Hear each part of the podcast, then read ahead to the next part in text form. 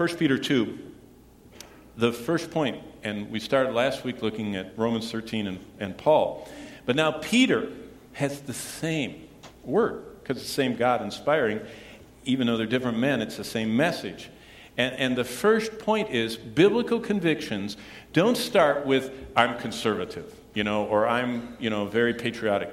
No, biblical convictions start with and only come from and are bounded by the Bible. And we need to trim away because uh, we have a lot of, of things that are excessively added on that confuse people. We need to stick with what the Bible says. And, and let's look at what the Bible says in 1 Peter chapter 2. And we're going to start in verse 11. We're going to read all the way down to verse 17. And listen to how Peter ties together the sanctified, holy lives of believers in culture that are supposed to be living in sync with heaven. And that's really the, the way he wants. Still today, God wants us to live. Uh, it's, it's amazing to think about what Peter said. He said, Citizens of heaven respect authority on earth. And he doesn't just casually say it. I mean, think about what he says. Peter, who was the voice for God, who was writing God's word down for us to give us our biblical responsibilities, said, Be subject to the leader of your land where you live, wherever it is and whenever it is in the future, and wherever you live on the planet. This is clear. I mean, he, he says in verse 13, and then he pounds it heavily in in verse 17. So that's amazing. But what's shocking is who he was talking about. The, the leader, the shadow of the man who fell across Peter's world was Nero. Nero was debased, depraved, defiled, and deliberately the most public advocate of the homosexual lifestyle almost in history. And he, look at verse 17, is to be honored, honor, not only submit, honor the king. Wow. For Peter to say to be subject to him, we could say, wow, well, I guess so.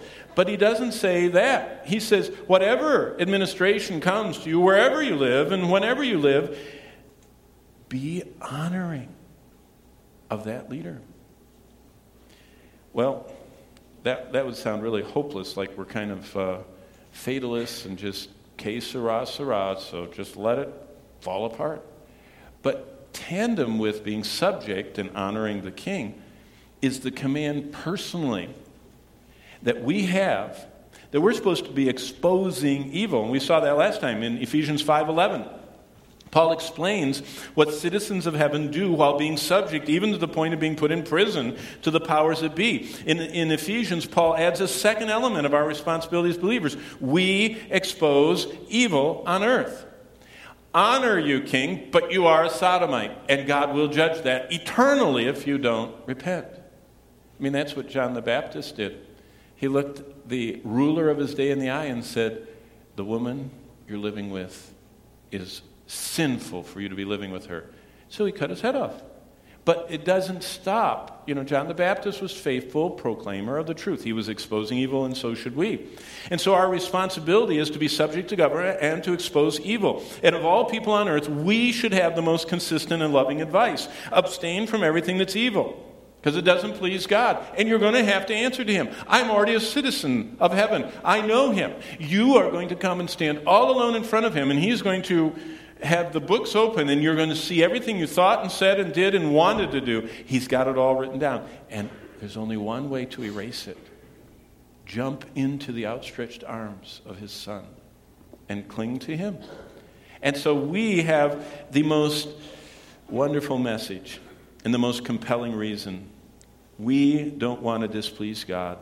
And we should engage our culture to the point of telling him there are absolutes.